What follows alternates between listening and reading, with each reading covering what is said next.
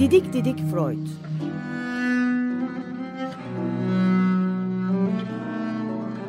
Freud'un ailevi ve tarihi romanı. Serol Teber ve Şenol Ayla. 10 yıl sonra tekrar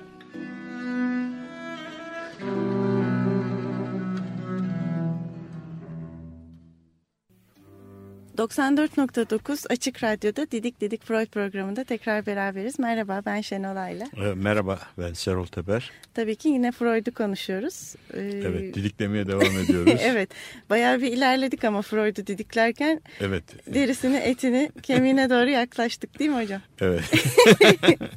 Biliyorum sen hocam denmesini sevmiyorsun ama Doğru. E, espri olarak söyledim yoksa öyle bir şey yok. Bugün Freud'un e, nelerinden bahsedeceğiz? Şimdi bugün Freud'un e, son büyük yapıtı yani tarihsel romana son noktasını koyacak Musa denen adamın e, giden yolda attığı e, üç büyük adım, üç büyük yapıtı anımsatmak istiyoruz. Çok kısaca bunların hepsi her biri tarihi e, açılımlar getiren, kültür dünyasına tarihi açılımlar getiren yapıtlar. Biz bunlardan yazık ki çok kısa birer cümleyle e, değinip geçmek zorundayız. Bunlardan birincisi yanılsam, bir yanılsamanın geleceğidir. 1927 yılında yazdığı bir kültür eleştirisidir.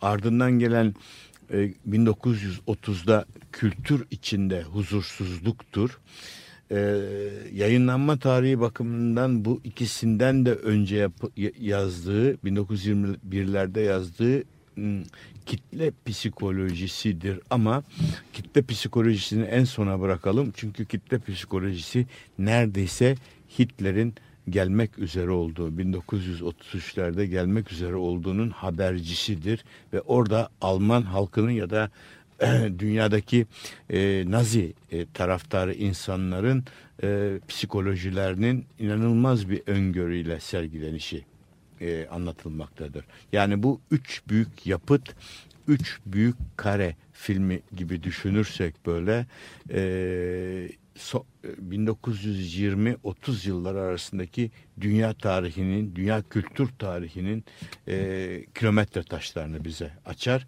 Ayrıca da ardından gelecek diğer büyük felsefe yapıtlarına da e, çok e, yol gösterir. Evet. İstersen, Bunlardan ilki bir yanılsamanın bir yanılsamanın geleceği. geleceği. Freud burada e, Freud burada e, ilk önce şöyle bir soruyu sorar. Neden der e, dünyanın neresinden bakarsak bakalım hangi kültür e, bölgesinde olursa olsun insanlar içinde bulundukları kültürden mutlu değillerdir bu sorunun yanıtı aslında e, bizim kendi elimizle insanlık tarihi boyunca ürettiğimiz kültürün insanın mutluluğuna pek de fazla bir şey katmadığını bize gösterir. Neden bu böyle olmaktadır? Neden insanlar artı bir kültür edinmekten korkar hale gelmişlerdir? Sorusunun yanıtını arar Freud burada e, çok küçük bir kitapçık olmasına rağmen getirdiği açılımlar çok büyük tartışmalara neden olmuştur. Çünkü Freud burada ver, sorduğu soruların yanıtını vermeye çalışır. Der ki her yeni gelen kültür, her yeni gelen kültür aslında bizim mutluluğumuzdan, bizim daha insancıl yaşamamızdan bir şeyleri bizden koparmaktadır bizden büyük fedakarlıklar istemektedir ve o yeni kültüre adapte olabilmek için biz kendimizi feda etmekteyiz. Bunu bilinçli olarak fark etmesek bile içgüdüsel olarak, sezgisel olarak e, duyumsadığımız için yeni kültür projelerine karşı tepkili davranmaktayız. Ve e, gene bu nedenlerden dolayıdır ki biz gittikçe her yeni kültürel atılım, her yeni kültürel gelişmeyle birlikte biz daha güçsüzleşmekte, çaresizleşmekte ve doğa üssü üstü bir takım varlıklardan çare medet ummaktayız. Otorite O- istiyoruz aslında. Evet, otoriteye ve e, yani ya bir politik otoritenin önünde ya da tanrısal otoritenin önünde diz çökmek mecburiyetindeyiz. Aslında bu çok kışkırtıcı bir e, çıkıştır. Buna en yakın arkadaşlarında bir, bir şu burada bir noktanın altını çizmek istiyorum. E, e, bu konuyla ilgilenen insan, arkadaşlara, çevirmenlere Freud bu kitapları boyunca hep kültür e, kelimesini, sözcüğünü kullanmıştır. Uygarlık dememiştir. Buna karşılık nedense çevirilerin çoğunda uygarlık geçer. Oysa uygarlıkla kültür arasında ciddi e, bir fark vardır. Uygarlık daha çok yani bilebildiğim kadar ya da burada tartışabileceğimiz kadar uygarlık daha çok teknolojik donanımlara gönderme yapmaktadır. Yani arabası olan, topu tüfeği, tankı olan, buzdolabı olanlar uygar insan e, kategorisine ya da uygar toplum kategorisine e, katılırlarken kültür daha çok belki Alman felsefesinin de etkisiyle daha çok tinsel e, donanımlara e, gönderme yapar. En azından Freud'un söylemiyle öyle kastetmişti değil mi? Freud kesinlikle bunu kastetmiştir. Ya- Yani çok büyük bir harcama yapılmaktadır. Uygarlık evet. E- evet yani burada Freud'un o büyük esprisi e, tinsel donanımla teknolojik donanım arasındaki ayrım yaparken hep kültürü kullanmış olması Freud. Bu haksız yani Freud'a biraz haksızlık yapılıyor gibi geliyor bana. Evet. Sanki burada biraz daha dikkatli da- davranılsa. O zaman bir parça dinleyelim. Evet. Bach'tan iki nolu cello suite'inden Gigi dinliyoruz.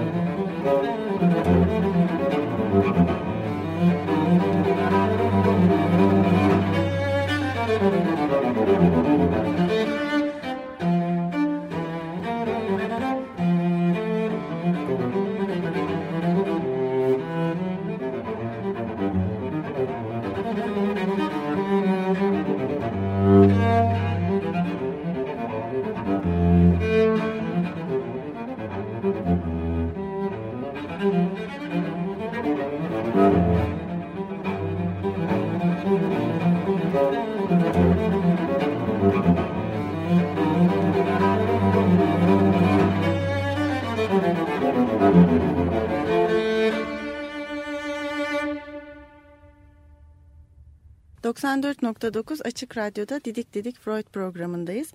E, Freud dedi ki kültürler bizi o kadar köşeye sıkıştırır ki bir otorite ihtiyacımız doğar. Değil mi? Evet. Çok kısaca. Evet, otorite ihtiyacımız var. Bu otorite e, ya dünyevi bir Führer kılığında e, Tezahür edebilir. ortaya çıkabilir ya da bir baba tanrı kılığında ortaya çıkabilir.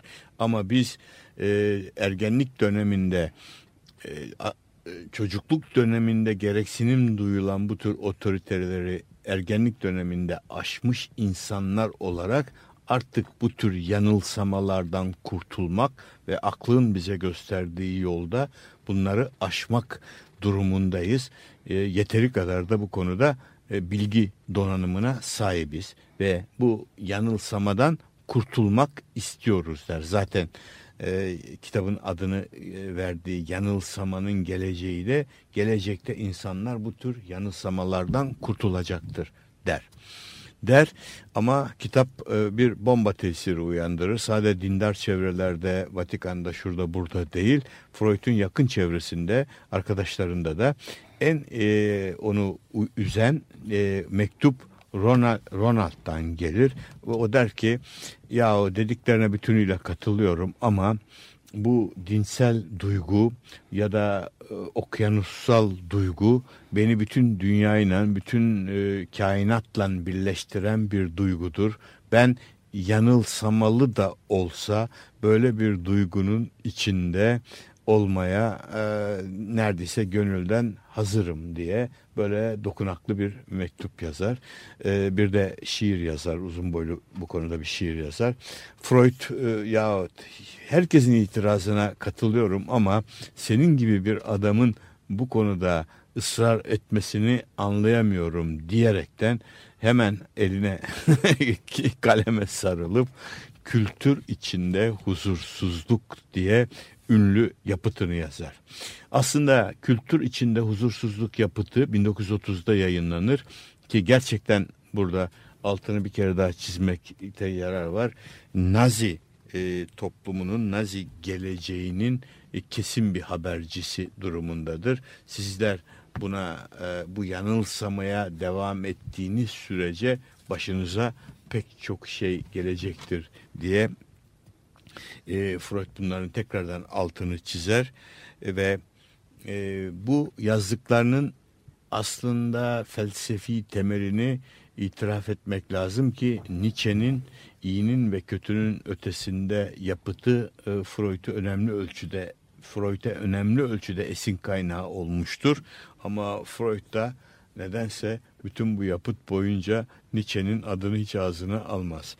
Ee, bizim aramızdaki daha önce de söylemiştik Nietzsche ile aramızdaki tek ilişki Salome'den öteye gitmez diye ısrar, evet. ısrarla e, söyler.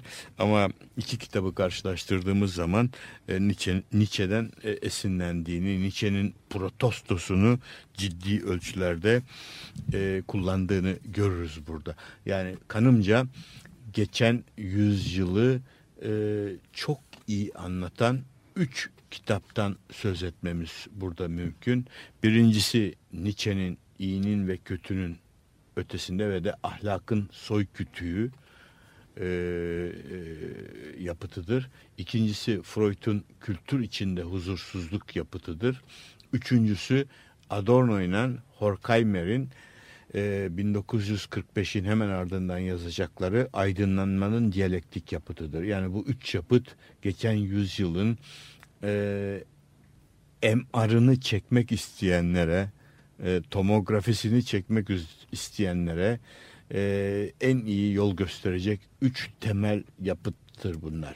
Vazgeçilmezdir. e, bu postmodern dönemi öğrenmek isteyenler için de e, Zygmunt Bauman'ın kitaplarını ben buradan gönül rahatlığıyla önerebilirim. Yani ki hmm, e, Sigmund Bauman'ın son ya da sondan bir evvelki kitabının adı da postmodern huzursuzluktur. E, o da adını Sigmund Freud'un e, kültür içindeki huzursuzluk kitabından aldığına gönderme yaparak başlar. Onu devam evet. ettirir. Yani şimdi Freud'un bura kitaplarda e, gene kültür içinde çok hoş e, e, sevgili dostu, arkadaşı ve büyük bir düşünür olan e, Rolant'a yazdığında çok ince bir ironi vardır. E, bu ironiyi de Goethe'nin e, senden birlikte çevirmeye çalıştığımız galiba evet. bir küçük dizesinden e, şey yapar. Onu şey okur musun? E, senin Goethe şöyle demişti. E, toplu eserlerinde yayınlanan iki dizede her kim ki bilim ve sanata haizdir, dindar da olabilir. Bu ikisine de haiz olmayan ancak dindar olur. bu Freud e, bu dizelerden oldukça etkilenmiş olduğunu biliyoruz değil mi? E, çok çok etkilenmiş. Zaten Goethe'den e, hep etkileniyor ama bu dizeleri öz, e, özellikle seçmesi yani bir bir yığın entelektüele ve arkadaşlarına da bir küçük hınzırlık bir iğne batırma oluyor. Yani sizin eğer kültür ve sanattan nasibiniz yoksa dindar olmanızın e, dindar olmak mecburiyetindesiniz e, diyor. Bu dindarlık tabii kesinlikle kesinlikle 1930'larda kullanılan bu laf e, bildiğimiz e, monoteist bir dindarlık değil e, otorite karşısında gösterilen ya da ideolojiler evet. büyük ideolojiler karşısında gösterilen dindarlık ideolojilere dindarca yaklaşmak. Yakla, yaklaşmak. Evet doğru bir zamanda yayınlanmış. Evet o bakımdan yani her türlü ideolojiyi burada söz konusu yapabiliyor. Ve gene burada Freud ısrarla e, her yeni teknolojik gelişmenin insanı tek düzeleştirdiğini, insanı kökenlerinden kopardığını, insanı e, cinsel e, yönden bir tür kastre ettiğini, insanın aslında bu tür büyük uygarlık e, kültürel donanımlara gereksinimi olmadığını bütün mutluluğunu sevdiği bir insanla bir arada olmak ve makul bir e, birliktelik, birliktelik içinde. içinde yaşamak ve ve gene de makul bir zaman dilimi içinde yaşayıp aşk içinde, sevgi içinde çoluk çocuğuyla birlikte bir yaşam sürdürmektir. Bunun ilerisini zorlamak insanı mutsuz eden ögelerdir e, bunlara gereksinim yoktur. Bunları hep birlikte üretiyoruz. Bunun önüne dur diyecek dememiz lazım ama kimdir diyecek akıldan Freud devamlı olarak medet umar. E, belki de Freud'un bütün yaşamı boyunca, bütün yapıtları boyunca yanılsadığı tek nokta akıldan çok şey beklemesidir. Ki o akıl Freud öldükten sonra İkinci Dünya Savaşı'nda nasıl akılsızlığa dönüşeceği nasıl ya da güvenilmez olduğu nasıl, belki de. Evet güve, güvenilmez olduğu yani akla güvenmenin de pek akıllı bir e, durum olmadığını İkinci Dünya Savaşı'ndaki e, şey gösterecektir bize. Evet. E, bir parça dinleyelim şimdi. Eleni Karaindru'nun bir bestesini dinleyeceğiz. The Weeping Meadow'dan aynı isimli şarkıyı dinliyoruz.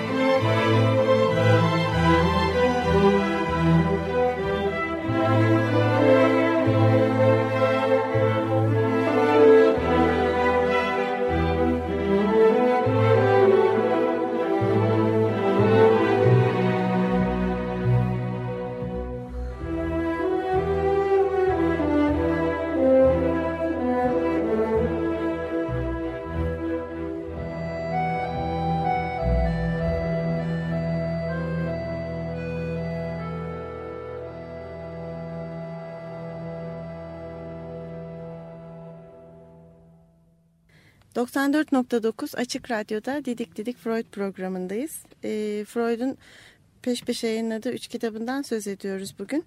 E, bunların hepsinin de Nazi dönemi öncesi olduğuna tekrar dikkati çekiyoruz.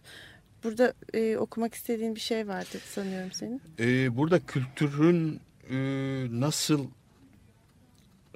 e, güvenilmez bir anda da kültürel gelişmelerin aklın e, nasıl Önüne geçebileceğini Ö- konuşuyoruz. e, evet yani e, güvenilmez boyutlara ulaşabildiğini konuşuyorduk. Burada belki Freud'u aşıp gene kültür içinde huzursuzluk kitabında Freud'u aşıp Zygmunt Bauman'ın hatta e, Adorno ve Horkheimer'in aydınlanmanın diyalektinden bazı küçük e, şey, hatırlatmalar yaparsak e, gör, gör- görürüz ki hele günümüz Türkiye'sinde e, şey günümüz dünyasında e, içinde yaşadığımız e, koşullarda e, kültürün bu ya da bu aşkın Freud'un çok e, önemsediği, çok e, ululaştırdığı ki aslında gerçekten de insanın mutluluğu için en temel e, yaşam tarzının olduğu aşkın tüketim toplumu koşullarında hızla e, umulanın, beklenenin e, işte aklın yardımıyla biz bir gün buna ulaşacağız diye e, hayaller kurmanın ötesine sıçrayıp birdenbire pornolaştığını e, bize Sigmund Bauman ve Adorno'nun kitaplarında gö- gösterilmiştir. Ayrıca da biz bunu hızla yaşıyoruz.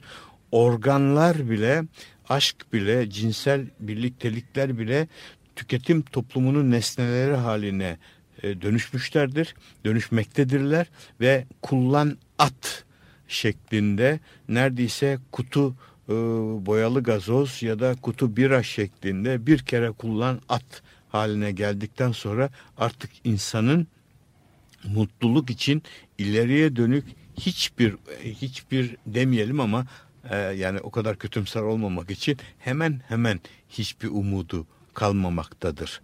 Her şey bir kerelik ya da birkaç kerelik kullanıp atma mantığı içinde tüketim toplumunun e, şey e, de bunu en iyi de galiba e, formüle eden e, şey e, bir e, Coca-Cola'nın reklamlarını anımsarız. Hayatın tadı yaşa nasıl yaşarsan yaşa e, sloganlarıyla yani bir kerelik bir kutuluk e, kutu Coca-Cola içme süreci içinde yaşamın tadını elde ettin etmedin e, gerisi Yoksa senin vay haline. yoksa vay haline.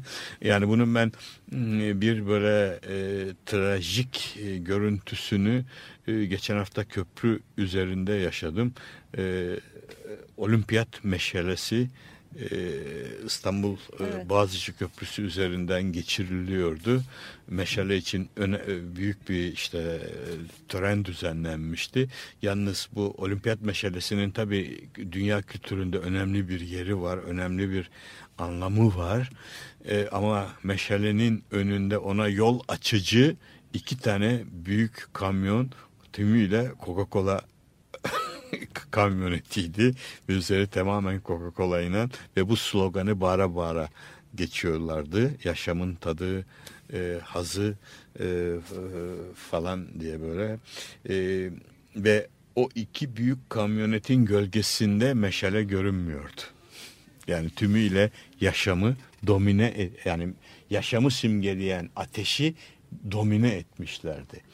Yani bu şey e, belki bizim içinde bulunduğumuz tüketim toplumunun bir tür özetini verir nitelikteydi. Çok trajik bir görünümdü. Ya da ben bunu e, böyle algılıyorum. Umarım E, zaten belli bir şeyi e, Freud kitabında da yazıyorsun. Kültürün en olumsuz etkilerinden biri belki de birey insanı toplumun içinde eritmesidir. eritip yok etmesidir Diyoruz, ve tek e, tek düzeleştirmesi, e, yok etmesi. Ve bekar yaşamayı da aslında bir yandan e, tek başınalıkla beraber aynı zamanda bekar yaşamayı da e, özendiriyor değil mi? Bekar yaşamayı da özendiriyor ama bekar yaşamak da tabii bu kadar olumsuz koşullarda insana beklenen e, umudu vermiyor. E, ya da beklenen mutluluğu vermiyor. Eldeki bir yığın istatistik e, bu e, tüketim toplumunun lanetinden kurtulmak için tek başına yaşayan insanlardaki e, depresyon ve intihar e, yüzdesinin e, çok daha fazla olduğunu gösteriyor. Yani öyle bir kısır döngü içine itiliyor ki insan kültür uğruna e, lanet olsun diye, diye diyebilecek hale geliyor. diyebilecek hale geliyor. Yani akıldan insan e, burada bir anımsatma yapmak istiyorum aydınlanmanın diyalektiğinde bu ara Truva filmi de oynadı oradan da e, onu da anımsataraktan yazık ki filmde o taraflar tabi gösterilmiyordu. O film çok kötü bir şekilde Aşil'in e, saldırgan bar, böyle barbar e, savaşlarına e, odaklanmıştı. Orada e, Adorno gözden kaçırmaz e, Homer'in destanlarında Odysseus ünlü serüvenlerine başlarken Tepegöz'ün e, kurnazca ve adice Tepegöz'ün gözünü çıkarır yanmış bir odun parçasıyla anımsarsak e, evet. e, filmde e, ve e, destanlarda sonra da e, sonra da bu zaferini kutlamak için kalbini yumruklar zafer çığlıkları atarcasına bu şeylerde de vardır e, şampanzelerde, gorillerde ve şairelerde bir zafer kazandıktan sonra bir utkudan sonra kalbini e, yumruklar. E, Adorno bunu e, deşifre etmeye, çözümlemeye çalışır. Neden kalbini e, yumruklar insanlar bir zafer kazandıktan sonra? Çünkü der beyni beyni harekete geçirmek için kalbi susturmak gerekir. Hmm. Kalbi yumruklarıyla susturur ve beyni çalıştırır. Beyni çalışınca da yapacağı her şey barbarcadır. Evet. yani yani e, şey e, ağır güvenilmezliğine bir de evet, Adorno'dan selam evet. gönderiyoruz. Şimdi bir parça daha dinleyeceğiz. Eleni Karaindru'dan yine On the Road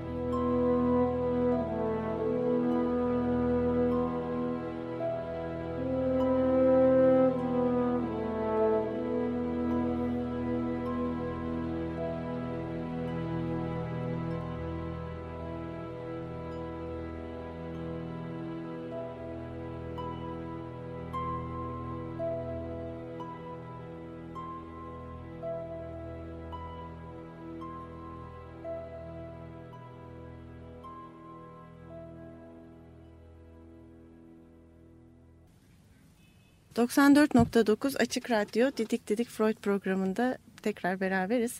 Ben Şenolay'la. Ben Serol Teber.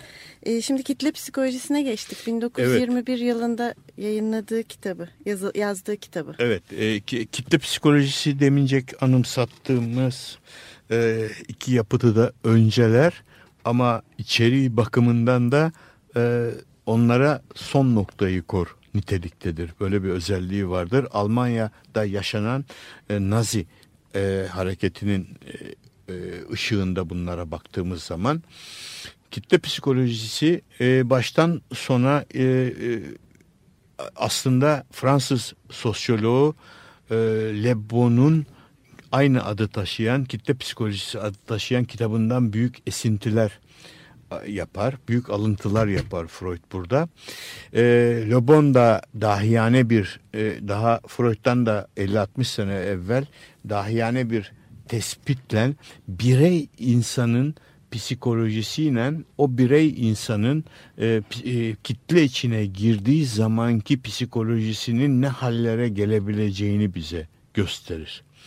Onun için der bireyi yani konuşurken ki ondan edindiğimiz saygın, e, değerli, e, önemsenen insan tavrını o insanın kitle içine girdiği zamanki tavrıyla hiçbir zaman karıştırmayalım. Çünkü kitlenin içinde insan birdenbire başka bir şey. başka bir yaratık haline geliyor ve o kitlenin dinamizmiyle bambaşka şeyler yapabiliyor.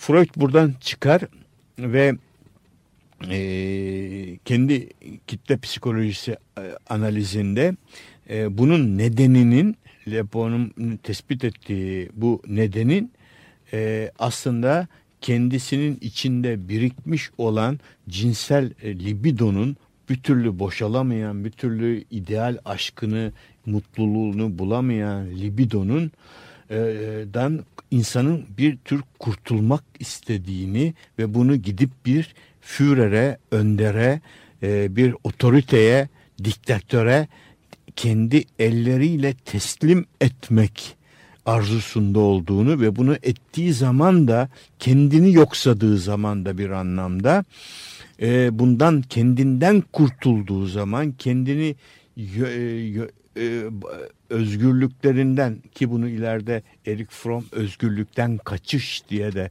başka bir kitapta muhteşem bir şekilde açıklayacaktır. Özgürlüklerini e, yönetime teslim ettiği zaman artık kendi bütün duygularından ve aklından kurtulmuş olacak şeyleşmiş, şeyleşmiş bir varlık olarak Führer'in arkasından gidecektir der. Bu rahatlatıcı bir şey aslında bir Çok rahatlatıcı bir, yandan, bir şey. Mi? Sorumluluk almayan ve e, kendi libidosunun da güvencesini otoritenin sağladığı bir bireyden bahsediyoruz. Evet ve bundan da ve bundan da hiçbir şekilde hiçbir şekilde demeyelim tabii bu kadar genelleştirmeye hakkımız yok ama e, bundan da büyük bir haz duyan demince Kafka öykülerinden daha önce anımsattığımız Kafka öykülerinden ya da Karamazov kardeşlerden de e, edindiğimiz e, bilgilerin ışığında da söylersek bu kendisini otoriteye teslim etmekten büyük bir haz duyan insan konumuna gelir ki o e, Almanya'da bir absürt denecek kadar ya da işte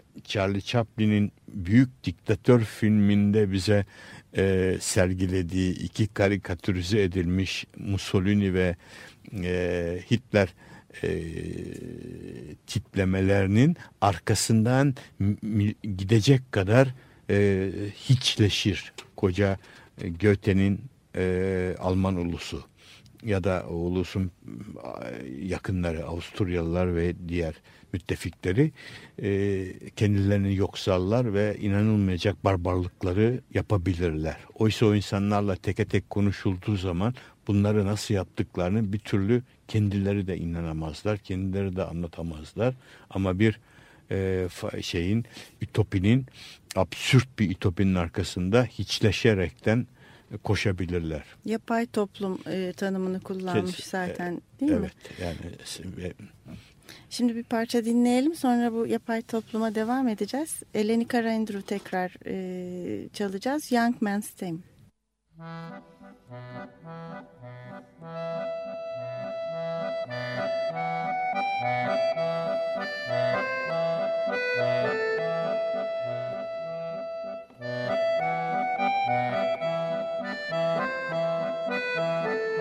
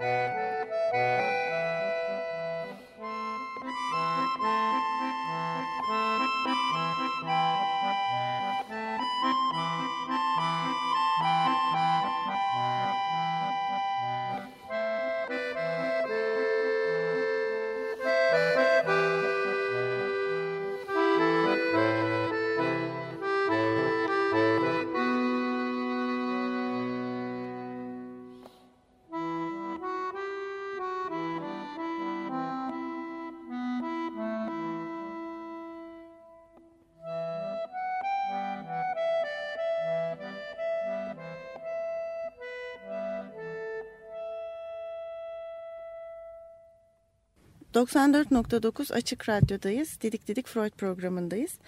E, kitle psikolojisi kitabından bahsediyoruz Freud'un. E, kitlenin içindeki bireyin eriyip yok olmasını gördük. Birey olarak çok akıllı, mantıklı gördüğümüz bir kişi kitle içinde nasıl değişiyor, nasıl deforme oluyor. Biraz biraz kendisinden verip sonunda tamamen hiçleşiyor. Bunu konuştuk. E, bu hiçleşme sürecinden sonra neler oluyor? Ya da o süreç neyle devam ediyor? Kişinin cinselliği ne oluyor? Nasıl bir noktaya geldik? Aslında e, cinsel doyum amacıyla diyor Freud e, bir araya gelen iki kişi e, kendi dışlarındaki dünyayla hiçbir zaman ilgilenmezler. Ne politik olarak ne ideolojik olarak ne şu ne bu olarak ilgilenmezler. İki kişinin birbirine tümüyle yettiği an ya da zaman dilimi o iki kişinin e, tamam bütünüyle mutluluğu ve cinsel doyumu buldukları andır. E, kitle psikolojisi ni e, o iki kişi aynı zamanda o kitle psikolojisini inkar eder bir durumdadırlar o anda ve e, başka bir şeye ihtiyaçları yoktur. Kitle psikolojisi ise e, bulaşmış insanlar ise bütünüyle bu ıı, sevginin dışına düşmüş insanlardır ve bunu hiçbir zaman bulamayan, bulamamış insanlardır. Bu iki e, şey birbirlerini inkar eden, birbirlerinin negasyonu niteliğindedir. E, sokaklarda koşan ya da bir ideolojinin peşinde e, koşan insan sevgiden, aşktan uzaklaşmış, onu bulamamış e, kişilerdir. Evet bunu Freud e, açıkça ortaya koydu ve Oscar Pfister var arkadaşı onun teolog ve psikiyatro da değil mi İsviçreli. Evet, ee, evet. Bu da benzeri bir açıklamayı getiriyor Freud gibi zaten. Ee, biz bu kültür içindeki huzursuzluktan kitle psikolojisine devam edeceğiz ama bir parça daha dinleyelim şimdi. Evet, Kısa bir parça dinleyelim. Bach'ın Si minör masından Kyrie'yi dinliyoruz şimdi.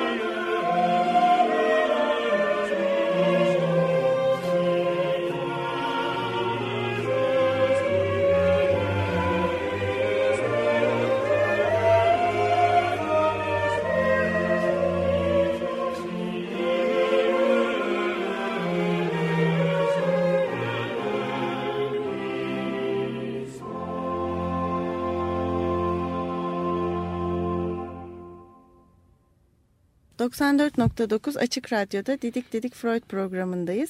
Ee, bugün üç önemli eserini konuştuk Freud'un. Bir yanılsamanın geleceği, kültür içinde huzursuzluk, bir de kitle psikolojisini konuştuk. Evet. Bunlar yazıldıkları e, dönemde göz önüne alındığında Nazi öncesi dönem kitle psikolojisinin önem kazandığı zamanlar o açıdan çok önemli saptamalarda bulundu Freud değil mi? Ee, ve bunlardan da kendi tarihsel e, romanına bayağı bir gidiş var. Bayağı bir gidiş var ve e, hem kendi tarihsel romanına gidiş süreci hem de dünyanın büyük bir faciaya gidiş sürecini birlikte yaşayan Freud artık genel kültürel tartışmalardan çok e, kendi tarihsel romanına dönüp e, bir an evvel Musa'ya, Musa denen adama ve bunun da doğum yeri olarak görebileceği e, Mısır tarihine eğilme zamanının geldiğini yavaş yavaş sezinler. Ayrıca da bundan sonraki programda değinmeye çalışacağımız gibi Freud'un sağlık durumu bu dönemlerde iyiden iyiye bozulmuştur. Ee, peş peşe ardı ardına çenesindeki kanser nedeniyle ameliyat olmaktadır. Freud e, bir anlamda e, kültür eleştirisinden vazgeçip kendi iç dünyasına kapanmaya başlamıştır. Zaten e, bir yandan da sürgün günleri geliyor değil mi? Evet bunu Zorunlu olarak yaşayacağı böyle göçler olacak, böyle geziler olacak. olacak. Ayrıca e, Ve Musa'yla da beklediğimiz hesaplaşmayı göreceğiz. hesaplaşmayı gerektirecek ve de Freud'un son sığınağı olan Viyana e, bir süre sonra birkaç yıl sonra Nazilerin eline geçecek ve Freud artık e, yeni bir e, sürgün yaşamına başlayacak. Biz de onunla beraber Londra'ya taşınacağız. Biz de? Londra'ya taşınacağız. E, bu haftaki programımızı burada bitirirken bir parça daha dinleyelim. Secret Garden'dan dinleyeceğiz. Akvarel.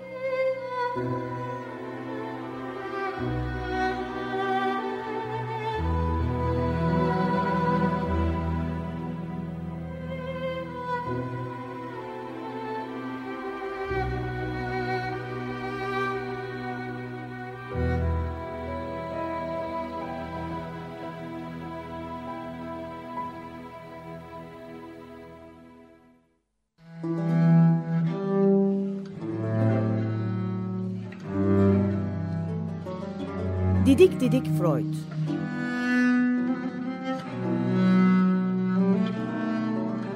Freud'un ailevi ve tarihi romanı. Serol Teber ve Şenol Ayla.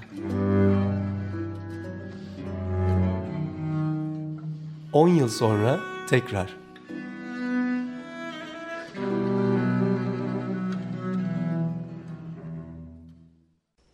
Açık Radyo program destekçisi olun. Bir veya daha fazla programa destek olmak için 212 alan koduyla 343 41 41